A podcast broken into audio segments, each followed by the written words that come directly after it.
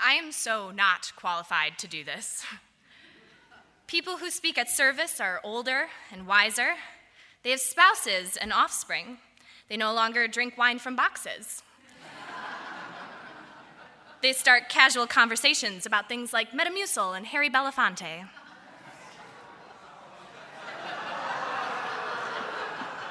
Look, look, I am a cry from these wise worldly service wizards. Let me tell you, I wear way too much eyeliner. My Starbucks habit could solely fund another house that love built. I regularly watch really bad reality TV, and let's be honest, my body mass index is not ideal. Seriously, I'm kind of a mess. See, I have this idea of what a congregant is supposed to look like, and it certainly isn't me. I suspect I may not be the only one who feels this way. Now, I was convinced that this Wellspring class was going to change everything for me.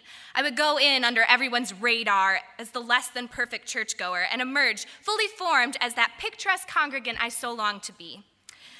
So I pored over the syllabus provided, found a cute yet respectable blank journal to record all of my Wellspring thoughts and ideas, and started brainstorming what kind of elaborate and soulful spiritual practice I would impress my group with.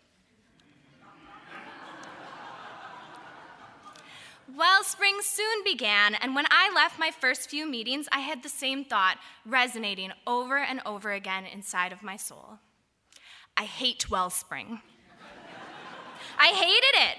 These people aren't qualified, they are flawed. They have struggles, they don't even know what they believe. How in the world am I supposed to deepen my spirituality with these people who, like myself, are not the picturesque congregants we are all supposed to be?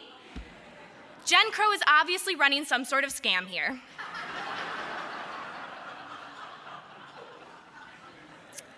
Not one to quit the things I start, I tried my best to do the UU thing and open my heart and my mind to the program, but more importantly, to the people in it.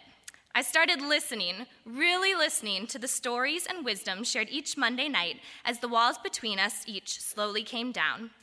I'm sure it would be preferable to say it was the glossy Parker Palmer books that sold me, or the riveting essays on the history of Unitarian Universalism that fed my soul. But in all honesty, it was the raw, unedited stories of motherhood, of career struggles, of being a husband, a coach, a friend, partner, daughter, and grandparent, and just trying to balance it all with that still small voice telling us that we are so much more.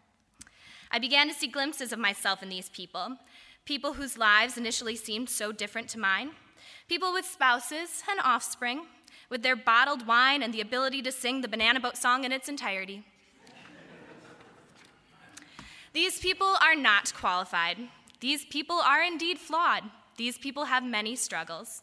And to me, they are perfect. To this community, they are perfect. So maybe, maybe I am perfect too.